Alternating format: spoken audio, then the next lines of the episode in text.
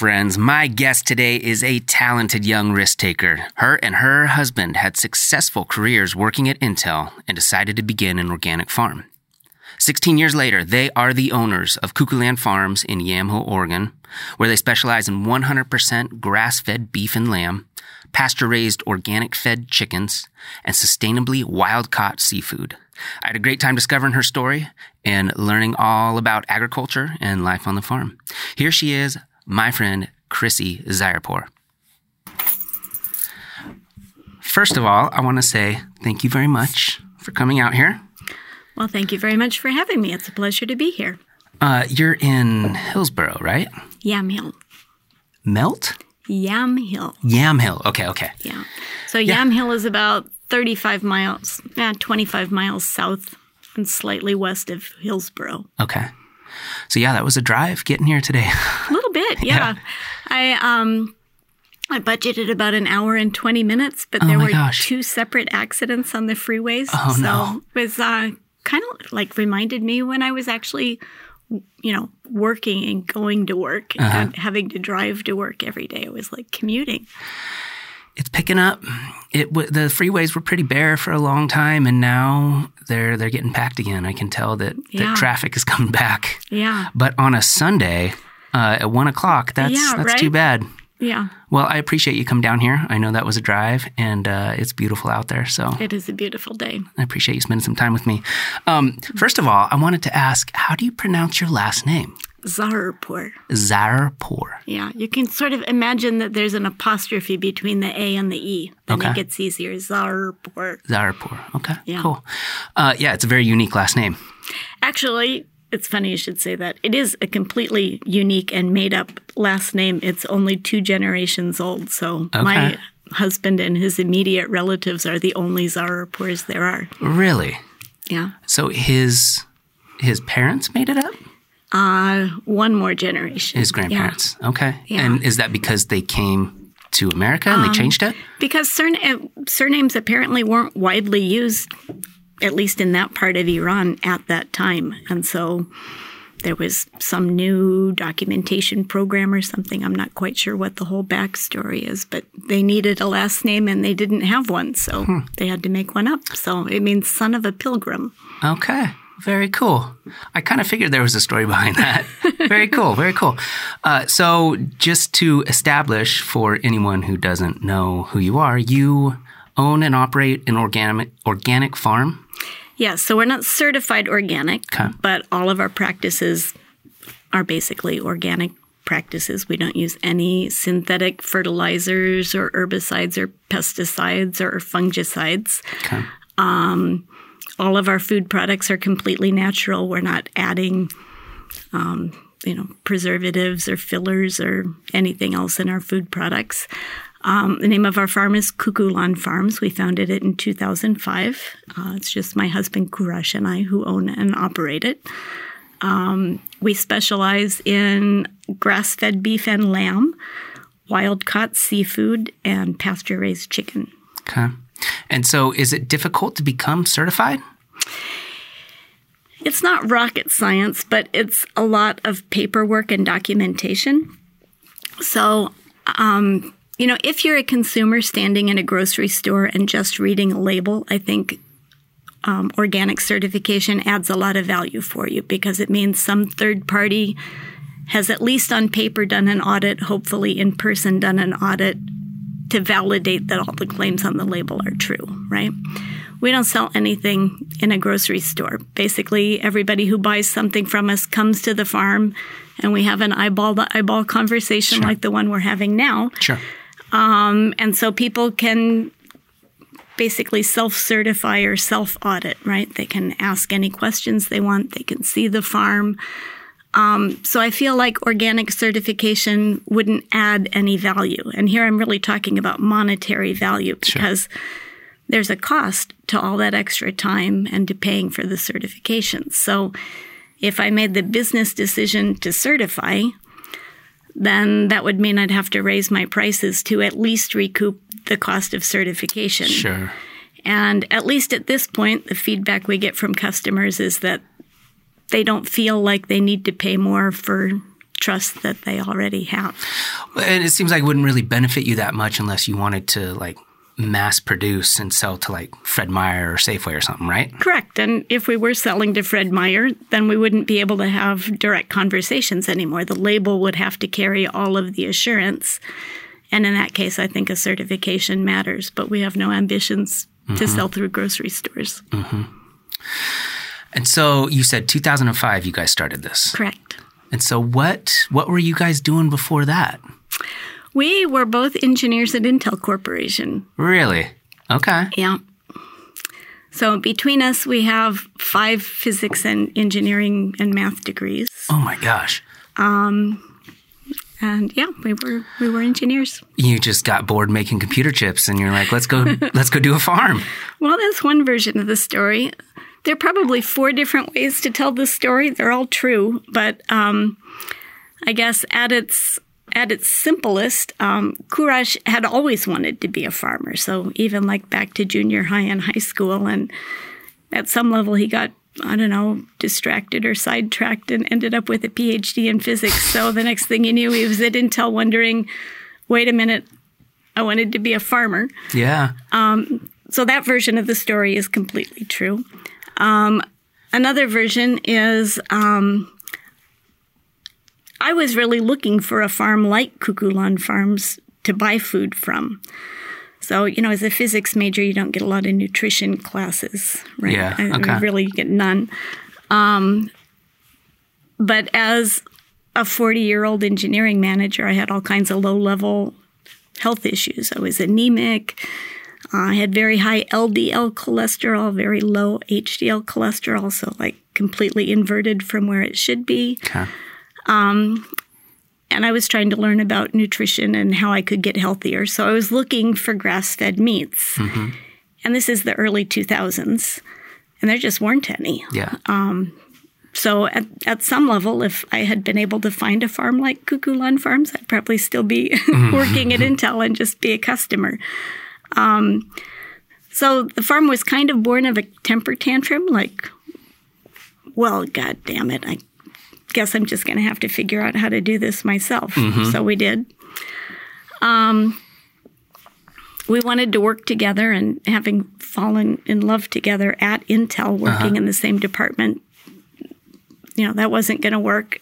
So they wanted we had to work in different departments.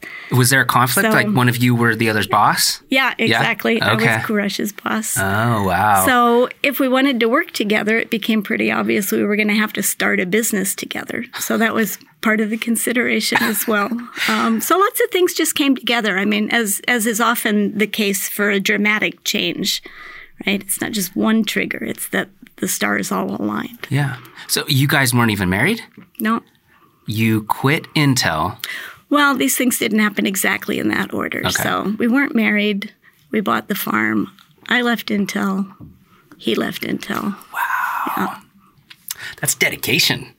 Yeah, well, crazy things happen, right? I I love hearing that because I think a lot of people they just get in a rut and they just ride it out. And it sounds like you guys even though you were successful and probably making really good money and, and doing all kinds of stuff at Intel, you that wasn't for you. You just you yeah. packed up and went and did the thing you wanted to do, and that's really cool.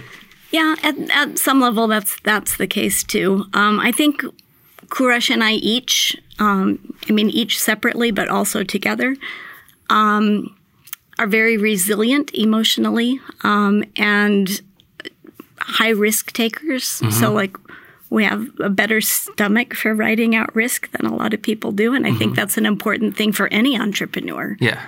Uh, to have, or anybody who's thinking about leaving, you know, as you say, a secure, well paying job with all the, you know, perks and extras. Yeah. To go it alone to start a business from scratch, right? I mean, it takes takes some moxie. So, did all your your friends and your associates were there like, "You're crazy. What oh, are yeah. you doing?" Exactly. Yeah. Yeah, my parents were alarmed. yeah. Oh wow! So you guys leave and you start. So what? You just had to like drive around Yamhill and try to find land. Well, it was 2005, so at least there was the internet. So um, I would say for the whole summer of 2005, we basically did nothing but look for land. Um, I bet we looked at at least a couple hundred properties. Um, probably physically looked at, I don't know, gosh, 50 or 70 Yeah. properties.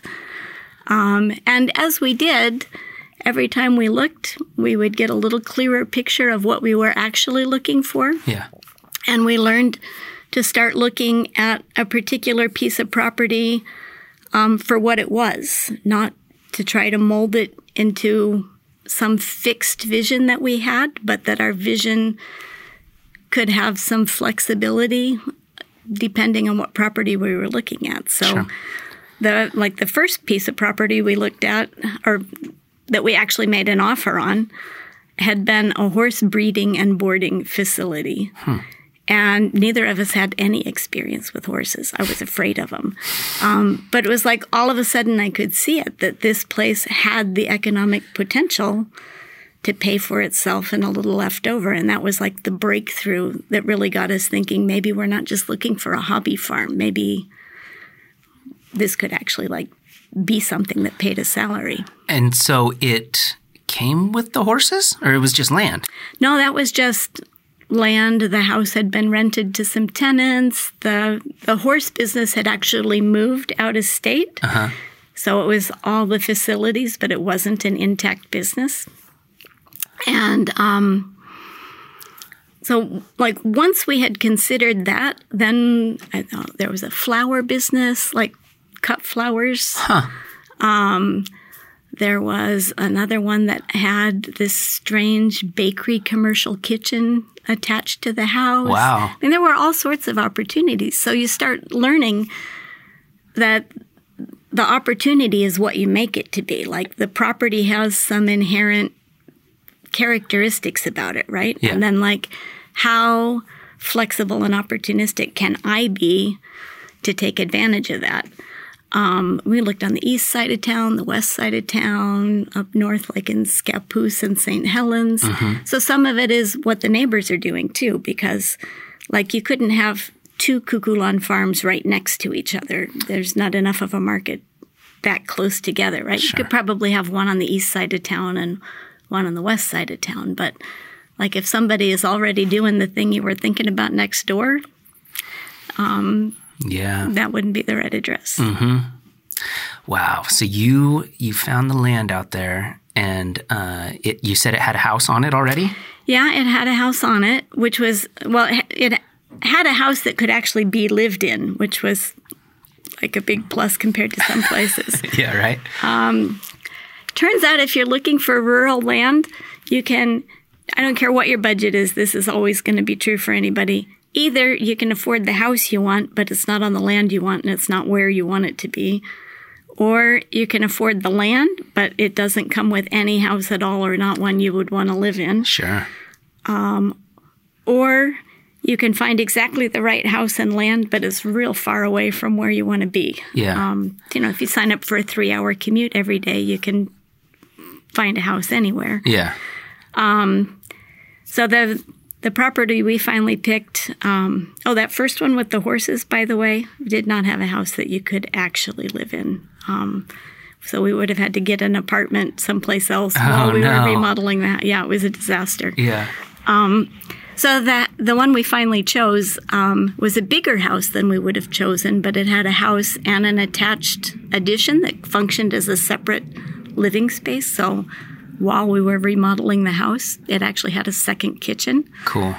Later, when we moved into the house, then that other space became an Airbnb cottage. So There you go. Now we have that as an income stream. There you go. Our place is right on the highway, um, which it makes it easy to find. I know other farms that have like a six mile driveway with no internet access. Yeah. So, like Google Maps doesn't work for navigating to it. Mm-hmm.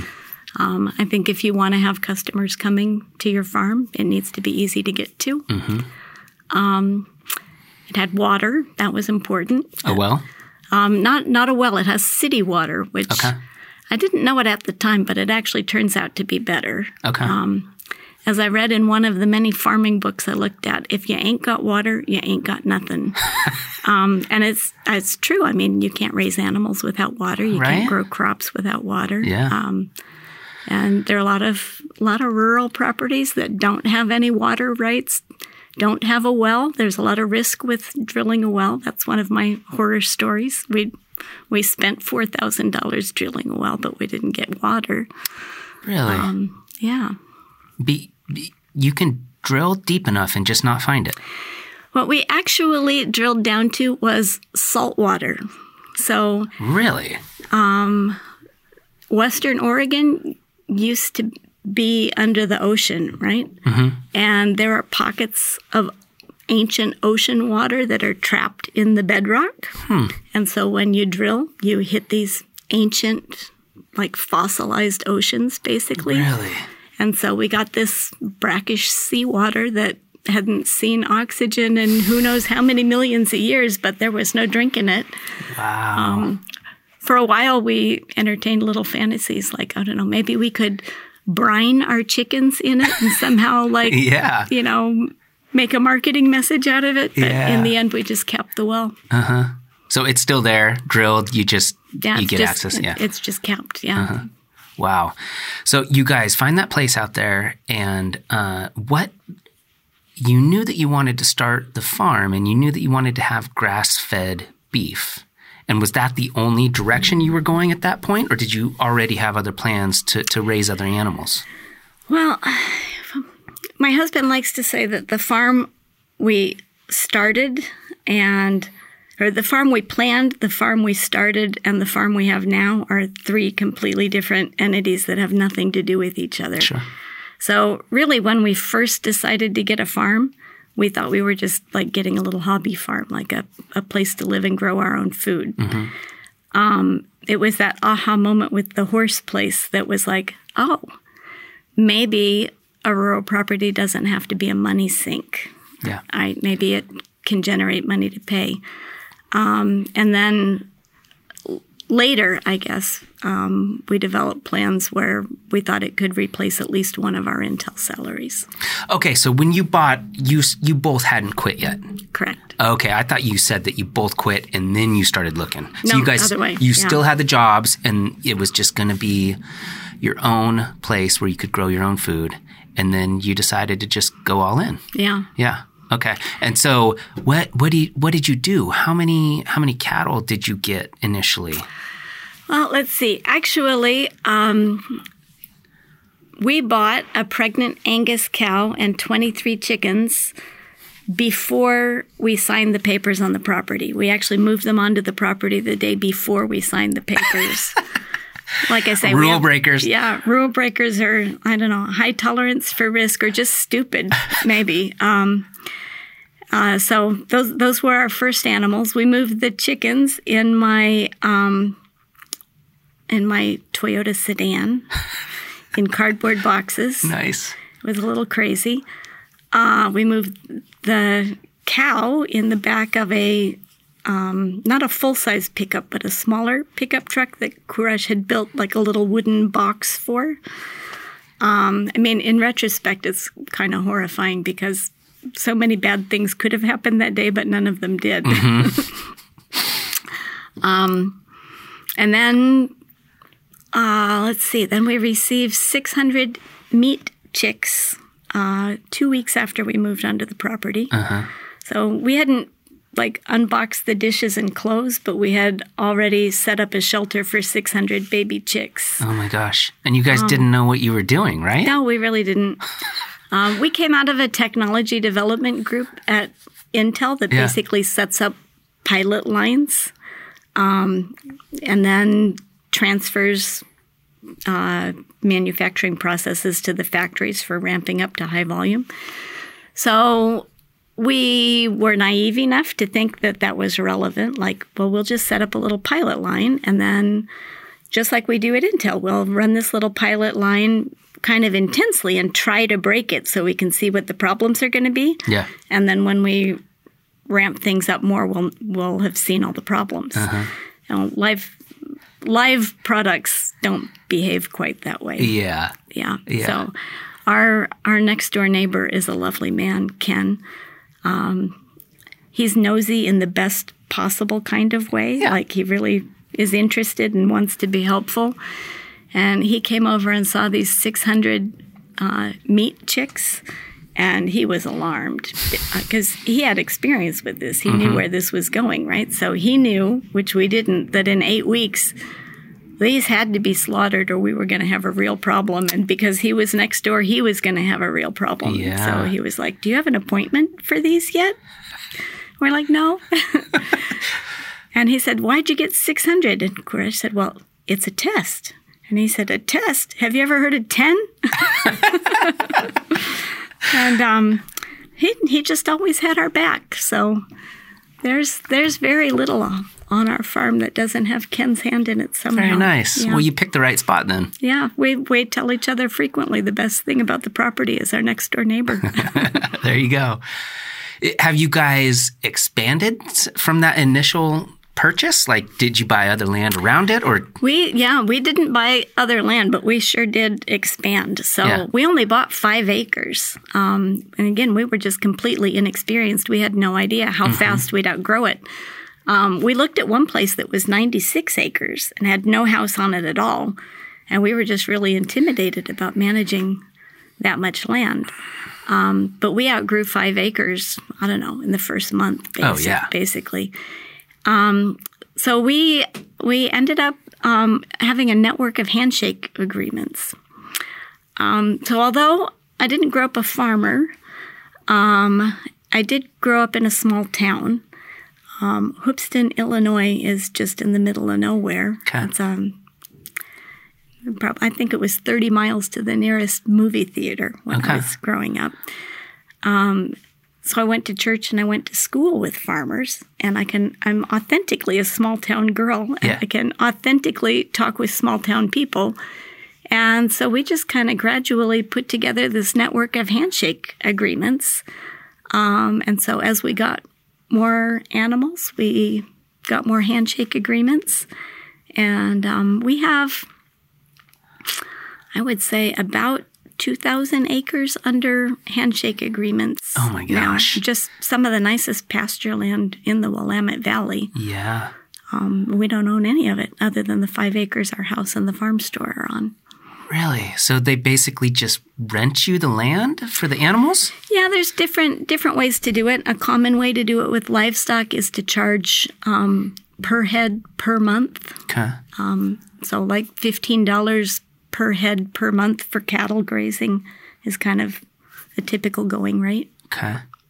And so that, I guess that benefits you because you don't have to maintain the land, and it benefits them because they still own the land. Yeah. So it's kind of a good thing for everybody. Yeah, yeah. So uh, you know, the large landholders tend to be old families who've owned the land for a long time. Um, I'm speaking in pretty broad generalizations here, but um, often, I mean, the the average age of a farmer in Oregon is pushing sixty. Okay. So half of all farmers are older than sixty. Many of them are looking for ways to work less. Yeah. Right, and it's a lot of work to look after animals. Yeah. So passive income, such as um, rental agreements like this, are a good thing for older landowners. Sure. Works great for us because we would never have had the capital to buy 2,000 acres of prime pasture land. Yeah. yeah, that could get expensive, right? Yeah, It's the it's the one thing they're not making more of. no, that's Yeah. true. Yeah, Wow. So you guys, you uh, over time, you realized that that was really what you wanted to do. You left Intel, and then you just what what was the what was the driving force behind it? Just that you wanted to to um, grow the wrong word grow food that was healthy and organic for people.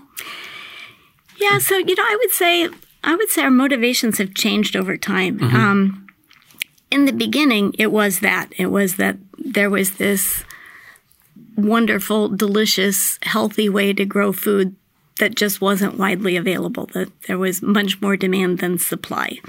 So chickens that are fed a certified organic grain and where meat chickens, not just laying hens, but meat chickens, are grown outdoors on pasture and allowed to eat grass and bugs and be in the sunshine. Um, so, just like other animals, um, when chickens eat grass, the omega 3 content in their flesh goes up. Uh, you get the conjugated linoleic acids that are cancer fighting. They're, they're demonstrably healthier to eat Yes. than a commodity chicken. Yes. And that was the driver for me at the beginning. Um, what we learned is as you as you really control all the details, um, like gentle husbandry actually contributes to the way the animal tastes too. So an animal that's not stressed out at the moment it's killed Yeah. has uh, less acids in the muscles. Okay. And um, I mean, you know, when you get startled and you just get this flood of hormones in, Yeah. in your in your muscles, and you can feel it for like tens of minutes afterwards. It takes a long time for that stress to dissipate, Sure. and that actually flavors uh, the muscles. Um, and then we were learning that if you're taking care of the soil and um, and working to build better grass, like the grass actually tastes better and has a nutritional f- profile that's different, and all of these things contribute to better tasting, more nutrient dense food. But what we learned over time is it works the other way too. So growing really good meat also benefits the soil and um, and like the the really revelatory motivator for me the last five years has become that careful agriculture like this actually has the power to reverse climate change. So I'm not talking about just not doing bad things. I'm talking about actively positive things to reverse climate change. And uh, can you elaborate on that? How how, how does that work? Heck yeah. So regenerate, and I can go on for a long time about this. So like, I'm going to be watching you to for signs that you're glazing over because I can geek out on this all day. Nice. But um, so greenhouse gases, right? Are it's mostly carbon dioxide, CO2. We hear about it all the time in the news in the Yeah. context of global warming, right? But what's in the soil? Carbon. Okay. And if you think back to biology class, humans inhale oxygen and exhale carbon dioxide. Mm-hmm. Plants inhale carbon dioxide and exhale oxygen, Yes. right? Well, what happened to the carbon, right? Okay. Um, it gets pulled in through the plant and they grow new root material and it gets deposited in the soil. okay. So the faster plants are growing, and of course, plants have, you see this in your lawn, plants have cycles where they grow very rapidly. When they're growing rapidly, they're pulling carbon dioxide out of the air and putting it into the soil. Okay. And grazing animals keeps plants growing in this rapid recovery mode.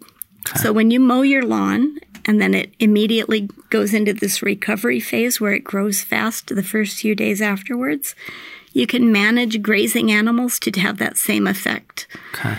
So you put a high density mob of cattle on a pasture, they eat all the grass down, and then they move on to another part of pasture.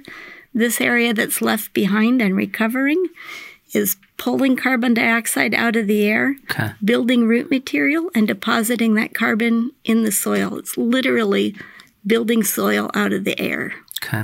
And also, when they poop, it fertilizes the area too, right? Sure.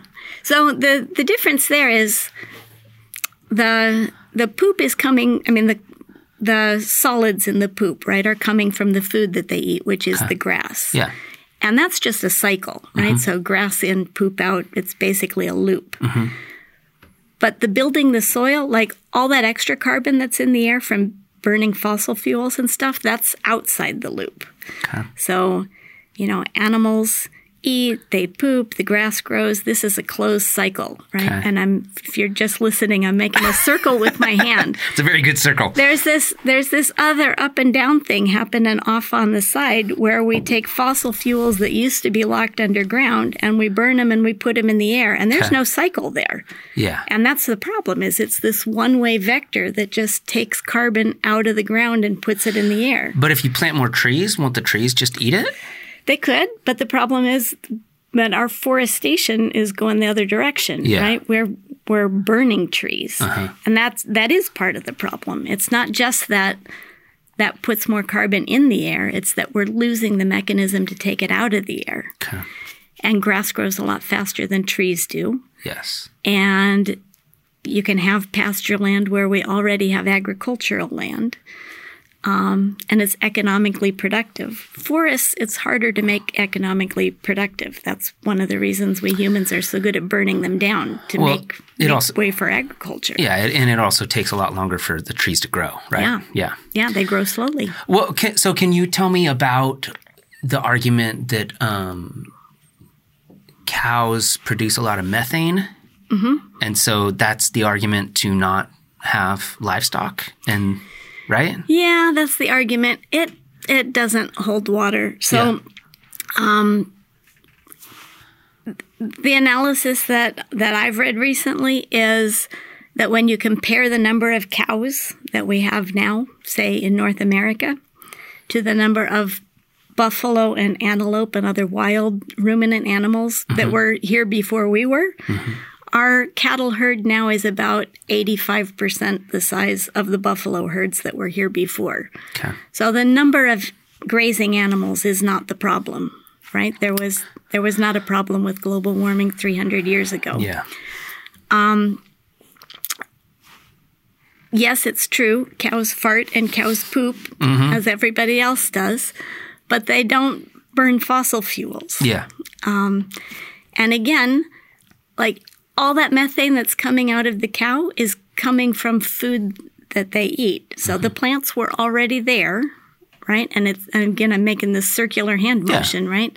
It's the so loop. yeah, it's the loop, and that's normal and I think natural and healthy and sustainable, as long as this methane is getting reabsorbed as carbon dioxide. Methane doesn't hang around in the atmosphere as long as carbon dioxide does. Mm-hmm. It breaks down, and then it becomes available as carbon dioxide, which the plants then breathe and um, you know convert to soil and convert to oxygen. Sure.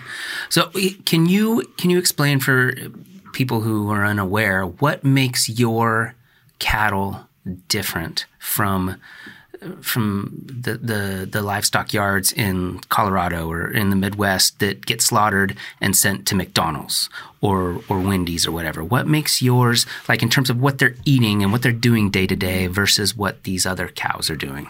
Sure. So we have the great good fortune of living in Western Oregon, um, which happens to be the grass seed capital of the world. Grass grows really well here in Oregon.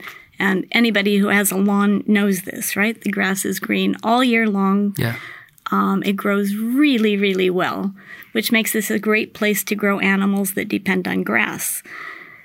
Grass doesn't grow as well in Colorado. It's much more arid, it's much more brown.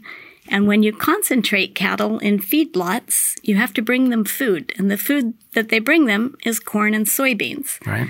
So those are grown in the Midwest. Now, I grew up in Hoopeston, Illinois, which is corn and soybean country. Um, and, uh, and those are grown with tremendous inputs. So here I'm talking about fossil fuel based inputs fertilizers, pesticides, herbicides, all of it. All of that land is drained by the Mississippi River. All of that chemical load gets dumped in the Gulf of Mexico. And all of it contributes to this one way vector that was happening over here on the left, right? You burn fossil fuels, you convert them to fertilizer, you manufacture herbicides and pesticides, and all of that goes up in the air. But the other problem is the plowing. Um, so previously, 300 years ago, all the Midwest was prairie. It had never been plowed, um, and there was a lot of carbon locked in those topsoils. Over the last couple hundred years, we've done a lot of plowing. Every time you plow, you release carbon dioxide, Okay. and um, so so there there are multiple problems, right? One is it takes all these fossil fuel inputs to grow corn and soybean monoculture crops. Another is it takes all these tractor passes, which burns a lot of uh, fossil fuels every time you do a tractor pass.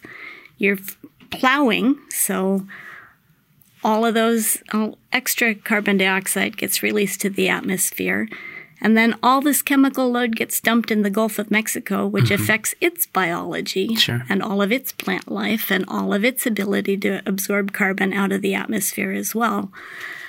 And then you truck all of these grains to Colorado, concentrated in a feedlot to feed the cattle. Yeah. Now you do have a methane and poop problem because mm-hmm. the land can't absorb it when it's that concentrated. Yeah. When when cattle are grazing and they're on a pasture, especially when you're rotating them around, um, the land can easily absorb the manure load. And when you're not using herbicides and pesticides, there are a lot of other life forms that break that manure down, right? There are all kinds of bugs and bacteria and fungus and all the normal healthy things mm-hmm. that make that manure into um, usable fertilizer, which in turn stimulates the grass so that it grows more and pulls even more carbon mm-hmm. dioxide out of the atmosphere. Mm-hmm. I warned you I could like go on and on. I, no, it's great. I'm dangerous at it's parties. great. No, it's great. Um, yeah, I just I wanted to to get you on that because I, I think I think there are a lot of people now who know more about it, but I think most people they don't realize the the environment that the hamburger they're eating from McDonald's they, they don't understand like where it came from and what that cow lived through to get slaughtered and what it ate and all the antibiotics that were shoved into it to keep it from getting sick. And then that's why that's why a cheeseburger costs 99 cents. Yeah uh, and yeah. then you all ha- the costs are externalized yes. They're, you don't you don't pay for it on the burger but you pay for it in your taxes, which then provides subsidies to the corporations that mm-hmm. grow all these grains that we don't need. Yes. Burning all these fossil fuels that we shouldn't be. And and we subsidize that. Mm-hmm. And then our taxes have to be used to clean up environmental problems, mm-hmm. um, like huge manure lagoon spills. Um, so it's not just the 99 cents. A big part of your tax bill is also covering all the costs associated with producing that 99 cent burger. For sure. And then the health effects down the road, too. Yeah. With obesity and um, heart disease and all the things that come from eating that crappy meat all the time. Yeah, so there are definitely antibiotic residues in the meat. And, like, again, this is a whole subject that I could just geek out on. I got um, really involved in trying to limit um, animal use of antibiotics. Some 80% of all the antibiotics in use in the US go prophylactically to livestock animals. Huh. In other words, it's not treating um, like an acute leg infection or pneumonia. It's they're getting like a little dose of antibiotic every day. And you might ask yourself, why would they need a little antibiotic every day? And there's two reasons. One is because they're living in these squalid, high density conditions.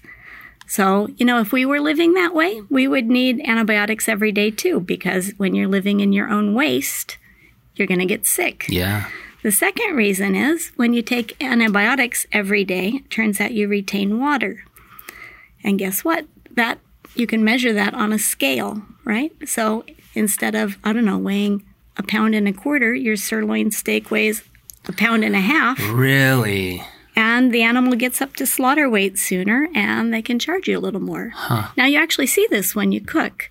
So, you take a commodity steak and put it in a frying pan, and all this fluid comes out. Mm-hmm. That's that retained water from the antibiotics that the animal really? was receiving every and day. And then we as humans are, are taking all those antibiotics and putting them in our bodies as you well. you bet we are. Yeah because how could we not be, right? Yeah. And then we have all these superbugs that we can't treat. So yeah. There's there's a lot of scientific talk about living in this golden age of antibiotics that maybe lasts 200 years from like 1940 to probably not more than 200 years out from there. Mm-hmm.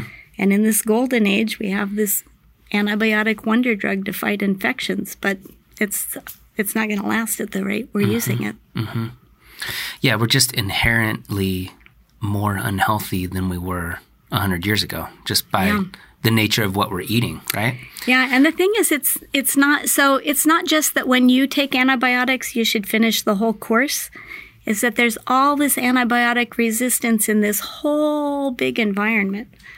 Um, there's a book called Big Chicken, which is like big industry chicken, um, which I think documents the science really well. That all bacterias are learning this antibiotic resistance from each other. Or learning is the wrong word, but it's middle. They're having meetings about they, it. Yeah, they, they, they uh, it transfers Yeah.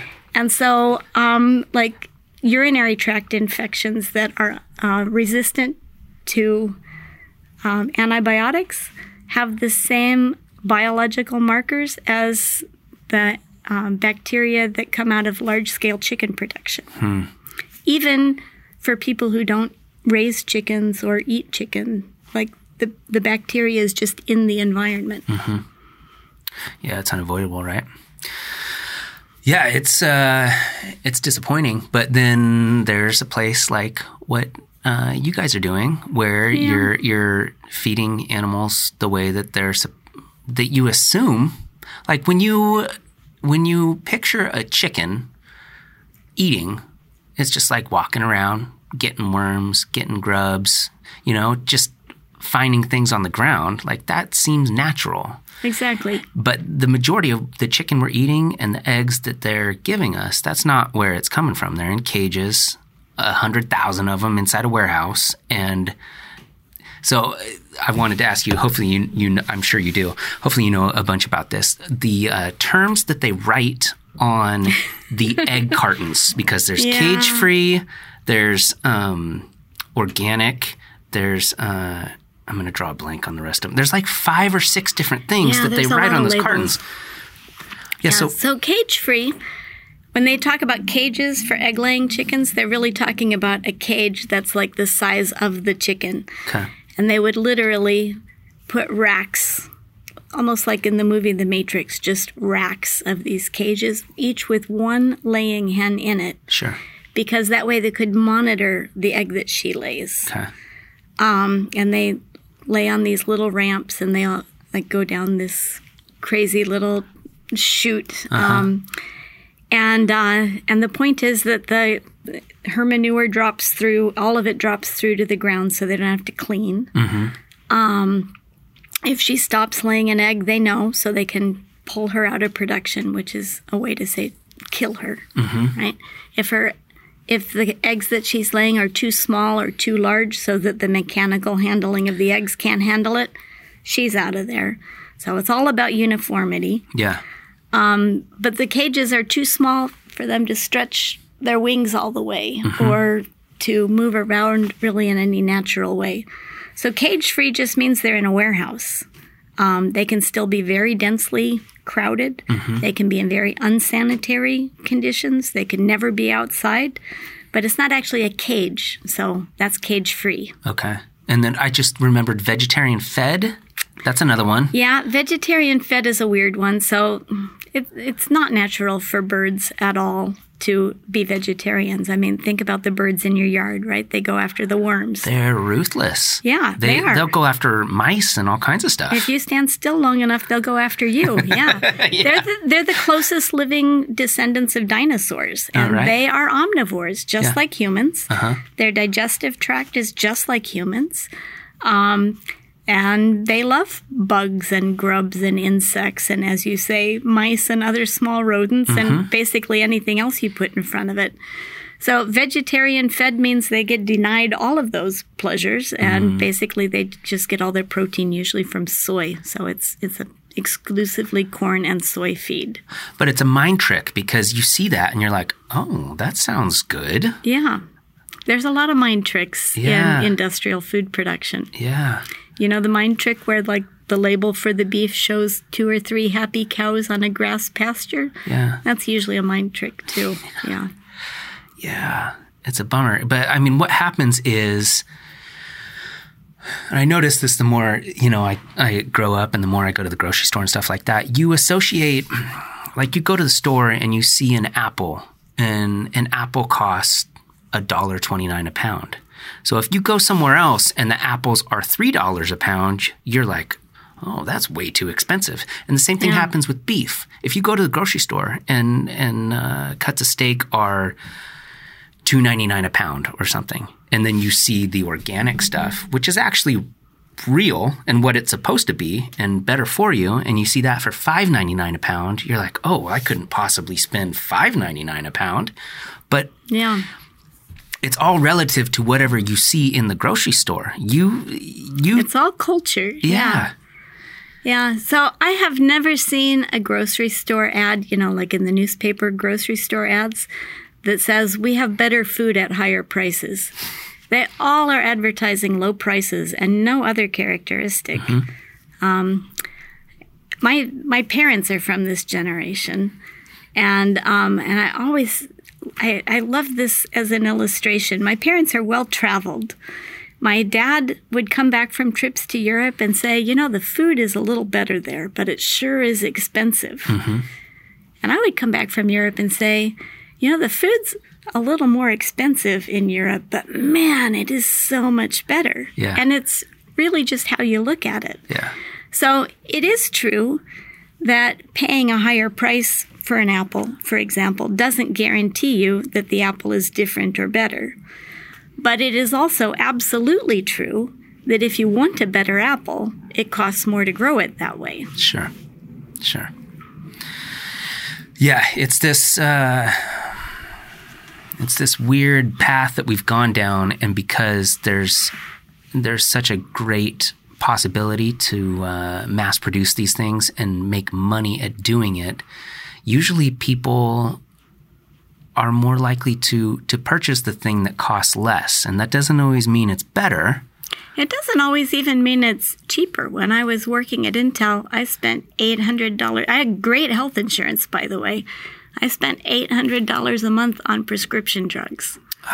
So I had the cholesterol medication, the iron supplements, the asthma medicine, had something to help me sleep at night because I was stressed out, something for indigestion.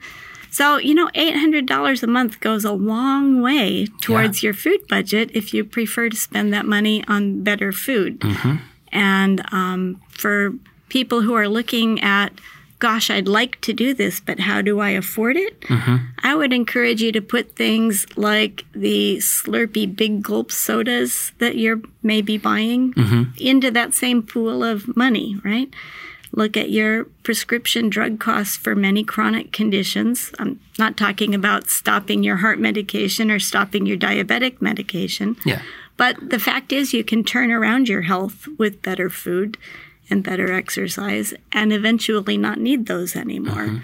Certainly for things like sleep disorders and um, indigestion um, and some of these lower level issues, you can very quickly discontinue For sure. prescription medications when you turn your health around. Um, but a lot of a lot of especially sugar drinks and snack foods and convenience foods are very expensive. Well, they're they're not satiating either. Like you're still hungry after you get a Happy Meal or whatever. Like if you buy higher quality food, you're you're more likely to eat less of it because it's just it's better for you and your body knows it. Yeah. And so, Yeah, your body doesn't just need calories, it needs nutrients. Yeah. And when it gets the calories and not the nutrients, it's still hungry for the nutrients and it's sure. going to drive you to keep eating until you find the nutrients. But if all you're if all you're providing is potato chips, it's never going to get there. yeah, yeah. Well, going back to the farm, uh, and you were talking about the process of taking them to the end and and making it. And I remember reading this. I told you that I, I read your uh, newsletters because I'm on your your uh, email uh, send out. And uh, I remember reading at one point, or maybe it was even on the website. I can't remember, but it talks about the the end of the road for your cattle. And I seem to remember you saying something about blueberries.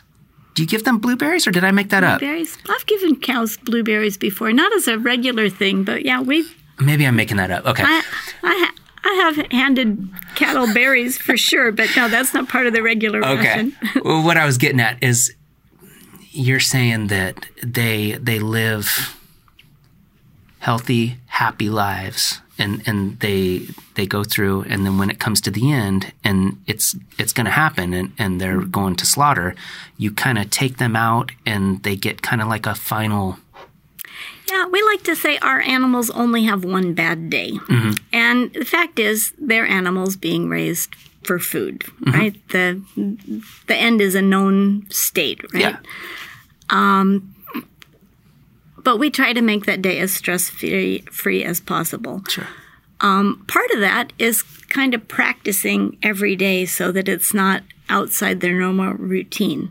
So um, for our cattle, the the feed barn or the feed shed is also the slaughter shed. okay So one of the ways that we keep our beef very consistent year round is to supplement with hay, even during this this season when the grass is growing real well. So they're still getting dry alfalfa hay and clover silage uh, during the season because it keeps their feed very consistent.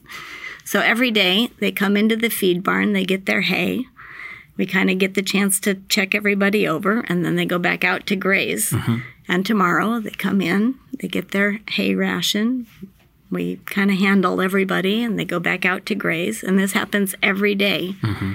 so they come in and feed they go back out it's just part of their pleasant routine so on slaughter day they come in to get their hay we handle them we kind of find the four to six cattle who are going to be slaughtered that day and keep mm-hmm. them back everybody else goes to the farthest away part of the pasture mm-hmm.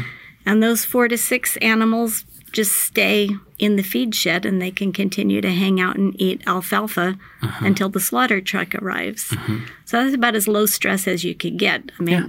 it's basically like just getting to hang out in the cookie jar all day. a little bit longer yeah but because they've been handled every day, they're used to being around people, um, and it's it's not stressful for them. Do you feel like they ever, like the other parts of the pack, know that something happened? Like, hey, Ricky didn't come back. I I haven't seen that happen. No. Um, no. Um, we're not separating mothers from babies Yeah. at this time. I Yeah. mean, like, yeah, I have seen it happen that when a mother and a nursing baby get separated, Sure. they call for each other and they're distraught if they can't find each other for a while. That makes sense. That's not happening with slaughter because the animals that are being slaughtered are 18 to 24 months old, so Mm-hmm. they're long past weaning. Yeah. Yeah. And do you do you ever develop relationships with them where you're kind of I don't know, is it ever like heartbreaking to have to do it or it, have you been doing it long enough now where you're just like this is this is what we're doing? Um, it was heartbreaking at the beginning. Yeah. Um, I had gone years really without eating meat at all. I mean, that's how I got anemic in the first place, Okay. right? Um, and I would say as I, I guess, got myself steeled up to start eating meat again, um, that was it. There was emotional work to do there Yeah. too, right? And um, and I mean, eventually, I have slaughtered animals myself, and that took probably two years bef- between deciding that that was something that I was going to work towards doing until I actually did it. Yeah. But then, like, by the time I got to that moment, I had already done all the emotional work, I guess is the way to say it. So Yeah. Once I started actually doing it, it doesn't bother me. Yeah. Yeah. I, I have a friend who owns a farm in Dallas, Oregon. And he I mean it's it's much smaller scale. They just have a couple cattle, a couple sheep, 40 chickens, you know, stuff like that. Not not large scale in, by any means, but he recently had to start doing that and he said it was tough at first, but then you just kind of you kind of get used to it. Um, it's one of those things that uh, and this goes back to humans being conditioned in the life that we live right now where you just go to the store and you see a slab of whatever and you just grab it and then you go home and make it and you don't really know where it came from Yeah, and see that's what was bothering me. And Yeah. um and the thing is if it's from my farm and it's an animal that I knew and I was involved in caring for it and raising it and feeding it and managing its health and happiness through its whole life, yeah I feel a lot better about eating that animal. Oh, for sure. Um, because like that is what's broken about our industrialized food system is you don't have any relationship at all with your food. Where Yeah. did it come from? Are the claims Yeah. on the label true? How long has it been sitting around in the refrigerator or freezer? Where did it come from? I mean, all of these things are actually unknowable in our current food system. Mm-hmm. And so the trade off is if you want to be more intimate with your food, you, you have to go all in on the intimacy, right? Yeah. And that includes how does the animal die? How is it processed? Um, I mean, we, we really had to dig in and become experts on all of those aspects. Mm-hmm. Mm-hmm. Yeah, it's it's one of those things that I think everybody did forever and then it reached a point where it could be commercialized and people didn't have to think about it anymore. And so I think there's a lot of people that hesitate, you know, people maybe that go vegan or something, but um it's more just about understanding why it is and and what it is because that's how we survived. That's how we evolved for hundreds of thousands of years. You need Yeah. protein. And so I guess I'm transitioning, you know? This kind of gets into all of the uh, Beyond Burger stuff and the attempt for large scale agriculture to transition from real animals into fake animals, I guess. And the goal, I, I suppose, for, for a lot of people is that we don't eat meat anymore. We don't eat animals anymore. You still have to get protein. So then we get the protein from the soybeans, right? Yeah. So back to soybeans. Yeah. So I grew up in central Illinois. My hometown is basically the midpoint of the line between Champaign Urbana, Illinois, and uh, Purdue University at Lafayette, Indiana. So, I mean, just the heart of soy and corn, corn country. And, um, you know, the world does not need more monoculture GMO soybeans with all of the synthetic chemical inputs that that requires. So, converting, um, so pasture land in Oregon can't grow soybeans, for one thing. So, soybeans need hot nights, corn needs hot nights, hot, humid nights, not, not like the nights we have in Oregon. And in many parts of the world, these are crops that just won't grow there. You need the Midwest, you need flat acres, lots and lots of water. I'm talking about lots of water. Mm-hmm. And you need hot, humid nights all summer for those crops to grow well. There's there's not that much land in the world that's really suitable for corn and soybeans. Hmm. Um, Impossible Burger actually brags about genetic modification of soy, right? They've modified the heme of the plant root. It is a genetic modification. Um, so you can't have an organic soy Impossible Burger. These are, this is always going to be soy that's grown with all the chemical inputs. Um, so again, we're talking about mining fossil fuels, making synthetic fertilizers, making synthetic herbicides and pesticides. Those herbicides and pesticides are creating weeds that can't be killed, that require more and more applications of stronger and stronger herbicides to kill the weeds. Um, it's killing a lot of the biodiversity that's um, in the insect population and in the soil population. You're plowing constantly, which means you're always releasing this extra carbon into the air. As you kill off all of those bugs with all those pesticides, the, the soil becomes dead, so it doesn't absorb carbon the way it used to. Yeah.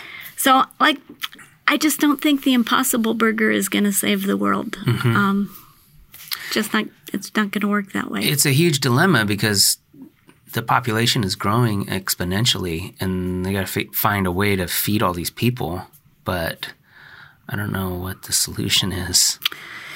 Yeah, that's true. Although, um, seems like population is going to level off in the next one or two hundred years. Yeah. Education is a beautiful thing.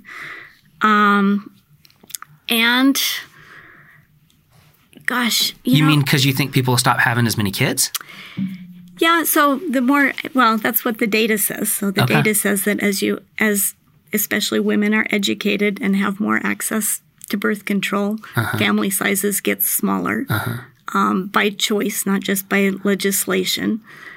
Um, so the, the I don't know the modeling that I've seen. Um, I'm trying to remember what the book was that I was reading last week. I think it's called The Great Slowdown or The Slowdown Okay. is, is a model of population growth and other ah. things. It, implies that, I mean, different models say different things, but that human population will level off at about 11 billion, hmm. and then it'll fall slightly from there and become stable at something lower, but it won't keep going up forever. Okay, I haven't heard that before. I'm interested in learning about that for sure. So- Yeah, it's a it's a dilemma. Yeah, but we do need to eat, and giving people control over their own food, I think, is is better than relying on large corporations to do it for us. Yeah, because I mean, at some point they could probably find a way to just give you protein and nutrients in a pill. But eating food is one of the best things. That's Yeah. like one of the coolest parts of being a human. I don't want to just eat astronaut food for dinner. Like, Yeah, I don't think the astronauts want that either. right. yeah. Um, they say that at the beginning of the 20th century, something like 25% of all the calories consumed in the U.S. were grown at the address where they were consumed. Huh. So, in other words, each of us who's lucky enough to have a house has a lot of agency to growing our own food. We don't have to have lawns. I mean, growing grass makes a lot of sense if you have an animal there to eat the grass and turn it mm-hmm. into food for you, but otherwise, you're probably better with a garden. Mm-hmm.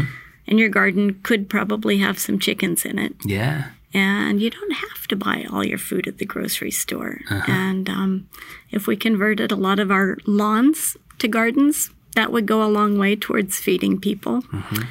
Um, I've read that we throw away a third of our food in the U.S., just wasted, like put down the garbage disposal and into the garbage. Um, with better planning, we could throw less away. So there, there's a lot of wasted calories out there and wasted opportunities to grow them.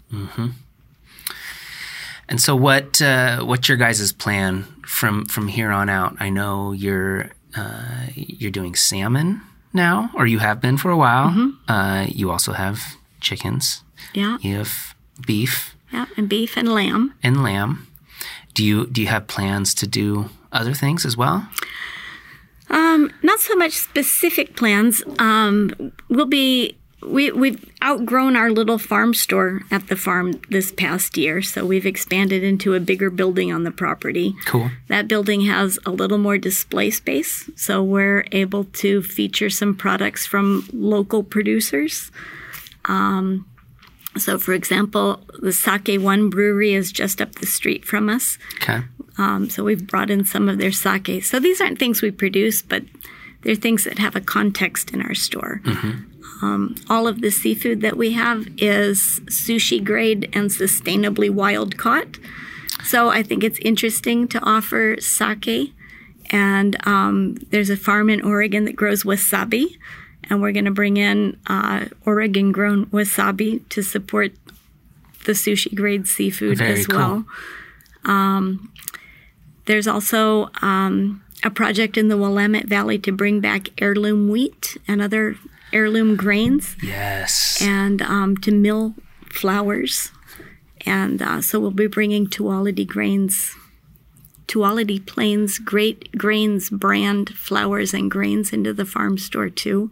Okay. So we'll be able to, I guess, feature and amplify some of these other small enterprises that are in the neighborhood. Okay. Two things before I forget them. What what is sushi grade? What what makes it sushi grade? Great question. So there's this myth that sushi grade means it's really freshly caught, or maybe somehow it's more hygiene, hygienically slaughtered or processed or something. Um, actually, it refers to the presence of parasites in the flesh Oh wow. or, or their eggs. And the way to kill those is um, by freezing in a commercial freezer. So, to be sushi safe, seafood has to be held at minus two degrees Fahrenheit for longer than five days. And that basically can only happen in a commercial freezer. You can't do that at home. Oh, wow.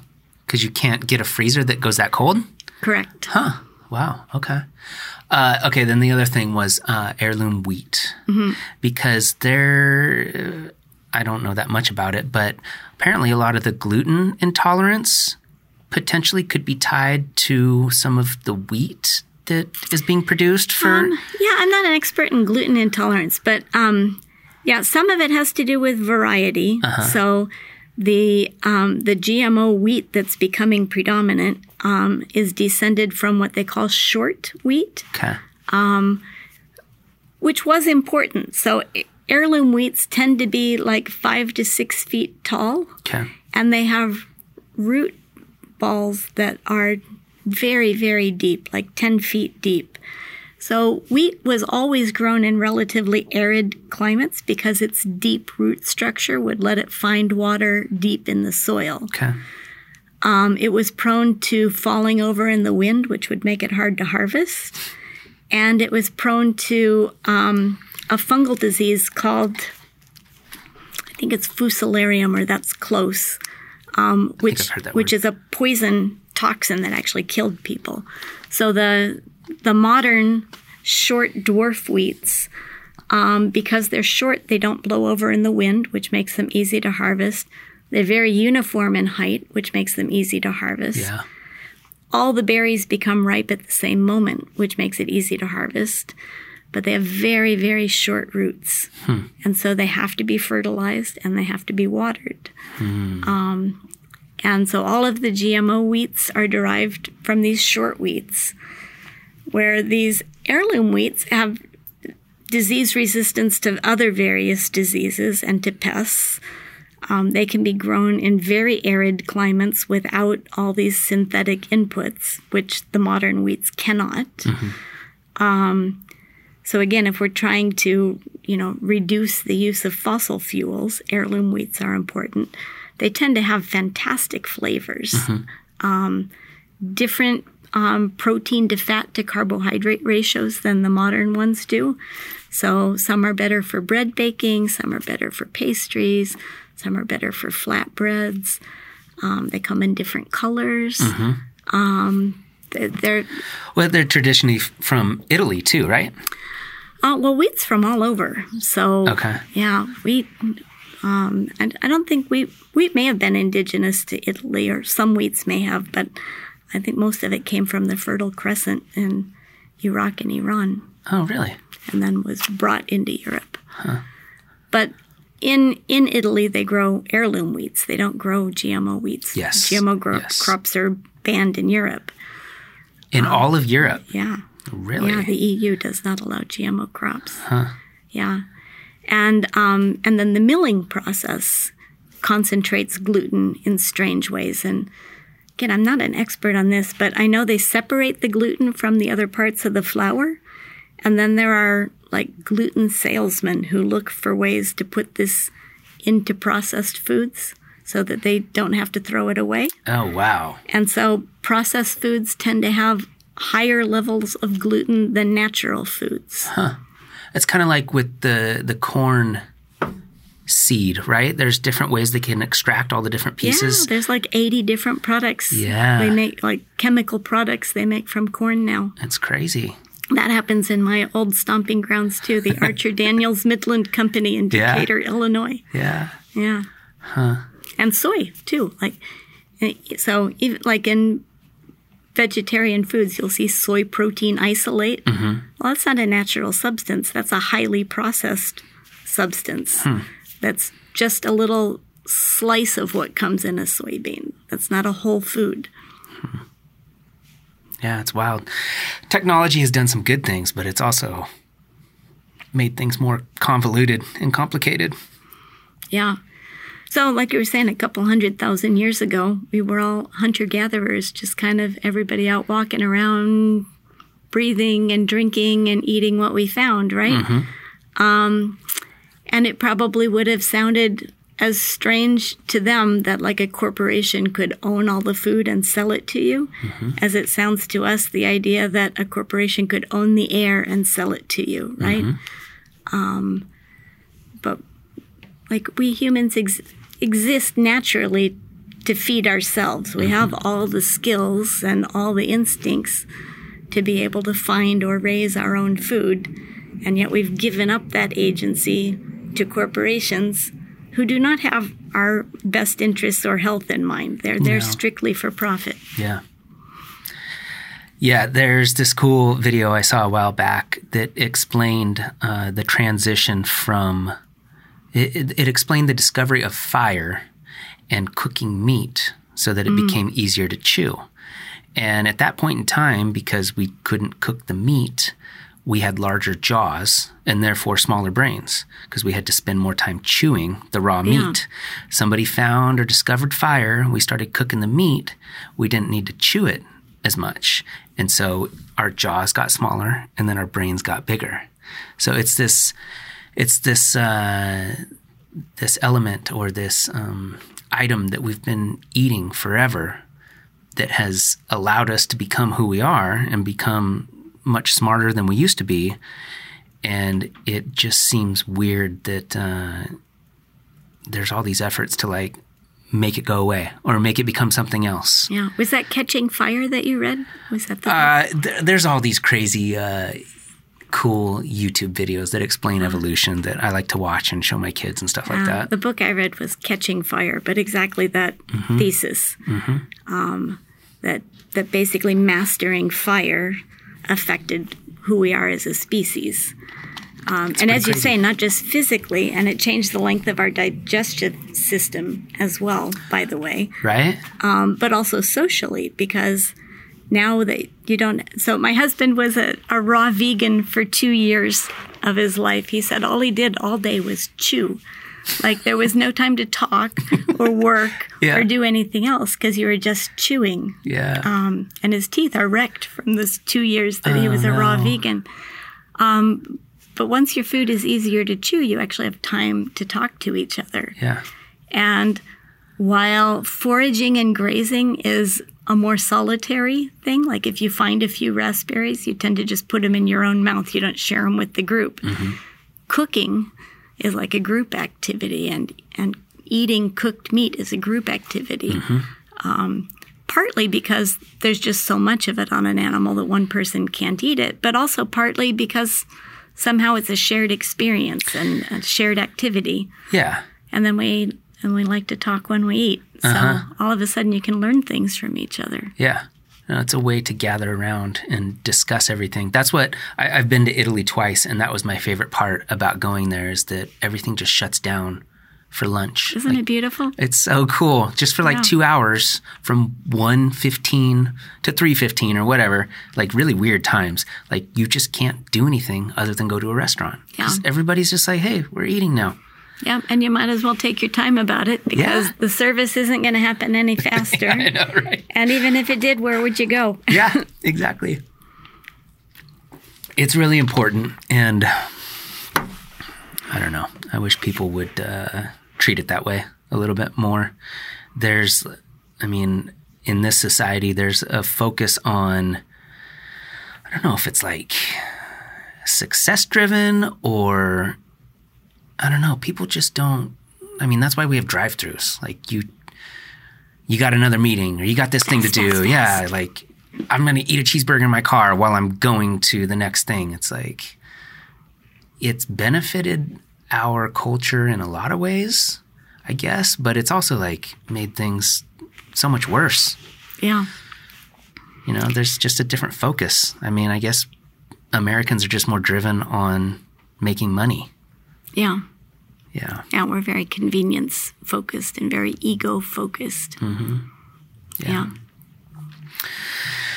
Uh, so, oh, before we go, I forgot to on this email that you sent. Uh, I love looking at this stuff because I never understand exactly what it is until I get a chart out like this. And what we're looking at right now is just the the chart of a cow and the various cuts that you can get.